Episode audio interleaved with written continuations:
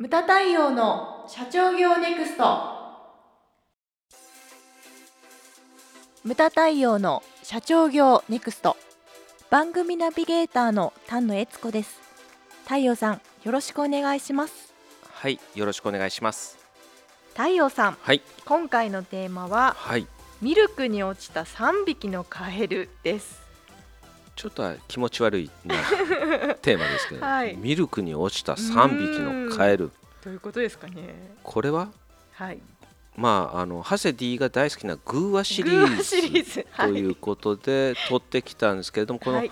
えっちゃん出店元はどこでしょうか？あはい、あのー日本経営合理化協会から出しているユダヤ商法という本からですね。はい、はい、ユダヤ商法ですね、はい。これは発刊されて結構経ちますけれども、はい、あ、わかるの？それ。書いてる？発？刊は2000年ですね。2000年。はい、23年経っているとい僕がだから入社1年でですね、1年経ったところうん。で発刊されて。で結構これ売れてるんですよね。人気があるんですよ。ね、今でもはい、うん。ありがたいことに。でこうユダヤ商法ってまあねあのー結構ねあちこちで、まあ、本が出てたりしますけれども、これ、まあ、ユダヤ商法の中にこのミルクに落ちた3匹のカエルの話が出てるわけですけれども、はい、まあ、まず早速ちょっとえっちゃんに読んでもらいましょうか。はい、では本編朗読いたします。はい、3匹のカエルがミルク桶の中に落ちてしまった。第一のカエルはすべては神様のお考え次第だと言い足を組み合わせたまま何もしなかった。第二のカエルはこの桶から這い出ることはとてもできないしミルクも深くてどうにもならない。どうしようもないと言い何もせず溺れ死んでしまった。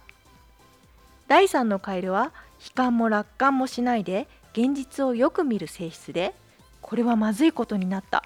どうしたらいいのかわからないと言いながらも後ろ足が2本ある限りは鼻をミルクの上に出してゆっくり泳ぎ回っていることにしようと考えた。そうするうちに足が何か少し硬いものにぶつかった。とにかく足が立つようになったのだ。バターができたのだった。泳いでミルクをかき混ぜているうちにバターができてその上に立っていたのだ。そして第三のカエルは無事桶の外に飛び出すことができた。はい、ありがとうございます。あと本編のあの補足コメントはい。がありますけど、そっちもお願いします。はい。希望は未来という鍋についた絵である。そこから手を離してはならないのである。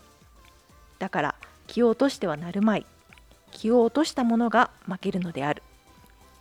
はい。行動を起こすことの大切さ。はい。はい。まあ行動を起こすことの大切さというのは僕が書いたやつなんだけど。すいません。いやいやまあそう。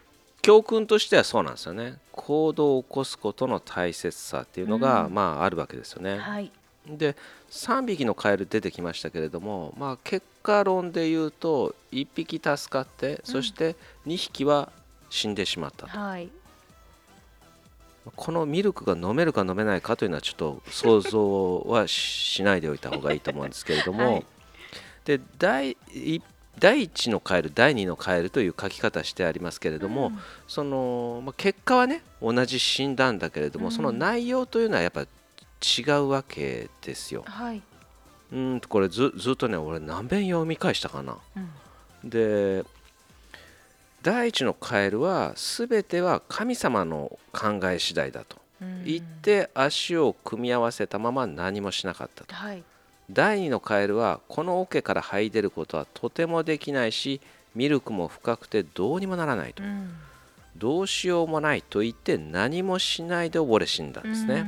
だから結果は同じでもその内容っていうのはちょっちゃうんですようん。ねうん、で第一のカエルっていうのは神頼みだったんですね、運奇跡を、ね、願ったんだけれどもでも奇跡は起きなかったということで亡くなってしまったんですよね。はい。でもしかしたらだからこうね祈ってで誰かが桶ぶつかってうん。倒れて助かったかもしれない、うんうん。でもダメだったんですよね、はい。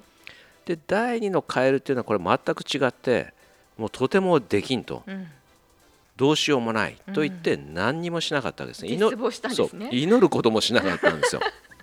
だから、花から諦めモードだったんですよね、うん、だからこの第1第2っていうのも似てるようで全く違うんですよね、うん、運というのもこれはでも運というのもねこれはね努力した最終的に運が乗ってくるからこれは何もしなかったら運というのもつかめないですね。よく言うじゃないですか。幸運の女神の後ろ髪というのは短いと、はい、そう。だから努力をしないとダメなんですね、うんうん、つかめないとで第3のカエルっていうのはこれすごい発想ですよね。こう泳いでたらバターになったっていうね。一瞬こうちびちびくろサンボというね絵本が。ありましたね。そうあれが、はい、あれが浮かんだんですけれどもね、攪拌したら。そう攪拌したらバターになったと。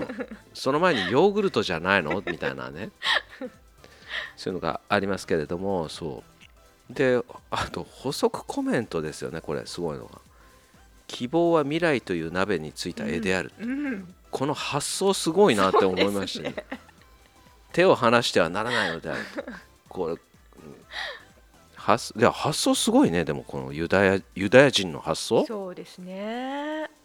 行動を起こすことの大切さっていうふうに、まあ、さっきね言いましたけれども、はい、あのほとんどの人が行動っていうのは起こせないんですよね。で社長が目の前に100人いますと。で、えー、あ行動を起こせる人ってどのぐらいいるかっていうと2割ぐらいです。うん社長でさえ。社長でさえです。だから多分うちのお客様っていうのはその2割の人たちが来てると思うんですけれどもね。そうだほとんどの人がそれはそうでしょう勉強する社長勉強しない社長っていうのも8人ぐらいだと思うんですよね、うん、はいうん、だから行動を起こすっていうのは非常に重要なんですよね。だから8割の人が行動を起こせないんだったらそっちの2割の方に入ったらもうライバルとか関係ない世界があると思うんですよね、うん、はい、うん、そっちに入れるか入れないかというのが今回の教訓なわけですけれども。このえっちゃんは？はい。恒例のえっちゃんぶりですよね。えっちゃんは？えっちゃんはどうですか？こうそうですね、うん、行動しないと。冒険しないと飛躍がない的な感じですよね。あまさしくそれだと思いながら。いやそこにそこにボールペンあるじゃん。ここに。そう冒険しないと飛躍が、はい、刻まれた言葉を、はい、ものすごいこういいね言葉が刻まれたボールペンが、ね、はい、動かないと。そう。でやっぱりそのなんだろうなあのー、うちのお客様でいるんですよ。5本の柱事業の柱を考えてて、うん、で今まで4つしかなかったんだけど太陽さん5本目がようやくできましたって言って、うん、でこのコロナ禍でその英会話教室をやってた会社がその緊急事態宣言ほら出てるところと出てないところ自治体によって違う時があって、はい、その時にその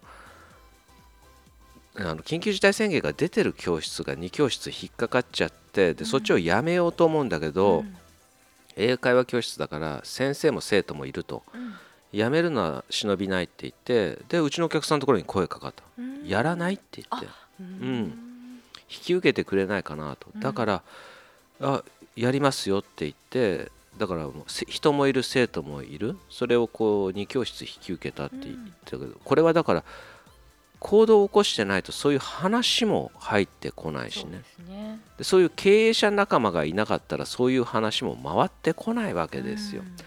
だからこの間ねその出会いの質と量っていう話がありましたけれどもただやみくもに行動を起こせばいいってもんじゃなくて、うん、やはりその質。で量の中から質っていうのは生まれるから、うん、そういったものを大切にしないとダメなんですよね。うん、でまた言いますけれども市倉定先生は何て言ってたかというと社長室に閉じこもる社長穴熊社長と言ってたんですね。はい、で亡くなられた後藤正幸先生も社長室の壁というのは情報遮断板だというふうに言ってたんです、うん、その中には新商品新事業のネタもお客様もいないと。だからそこから出て現場を歩けと、うん、ひたすら言ってたんですよね。だからそういった重要性あると思うんですね。だからあとあれですね。僕がリスペクトする安西先生。うん、安西先生知ってますか？知らないです。スラムダンクの安西先生。安西先生です。諦めたらそこで。試合終了です。終了ですよ。このね2匹のカエルは諦めちゃったわけですよ、はい。あまあ1匹は神頼みをしてたわけですけれどもね。2匹目のカエルは諦めちゃったわけですよ。うんそれで重要だなというふうに思うんですよね。諦めてはいけないと。最後の最後までやり続けるというのもまあこれもねこの教訓なのかなと。うん。ただ単に行動を起こすんではなくてね最後まで諦めないというのも重要な教訓だなというふうに思います。それがですねまあハセディ大好き空話シリーズ今回。ミルクに落ちた3匹のカエルですね。あとまあ環境変化っていうのがあると思うんですよね。そのミルクに落ちたというこの環境変化。はい。で何て言うかなその、まあ、経営においても、ね、経営環境の変化ってこれからいろんなもの特にね今ブーカーと呼ばれるねあの不透明だったり不確実だったりとか負という言葉がつく文字の頭文字、はい。ブーカーの時代なんて言われますけれどもその中でも僕はねその光っていうのはどっかにあると思うんですよね。トンネルの先の光うん。そういったものがやっぱり社長というのは見せられなきゃいけない存在だしね。だからなんなんだろうなこう3匹目のカエルでないと社長はいけないと思うんですよね。であとうちの会長の本でもね「打つ手は無限」という本が素晴らしいタイトルですよ、はい。あるありますのでどんな環境の中でも諦めずにやっぱり経営をやっていただきたいというのがまあ教訓の一つでもあるのかなというふうに思いますぜひともユダヤ書法を読んでみてください。宣伝をして今回終了したいと思います。ムタ太陽の社長業ネクストは全国の中小企業の経営実務をセミナー、書籍、映像や音声教材、コンサルティングで支援する日本経営合理化協会がお送りしました。今回の内容はいかがでしたでしょうか？番組で取り上げてほしいテーマや質問などどんなことでも番組ホームページで受け付けております。どんどんお寄せください。また無駄太陽公式サイトでは無駄太陽の最新活動情報その他社長の一問一答など随時更新しておりますのでぜひチェックしてみてください。それではまた次回お会いしましょう。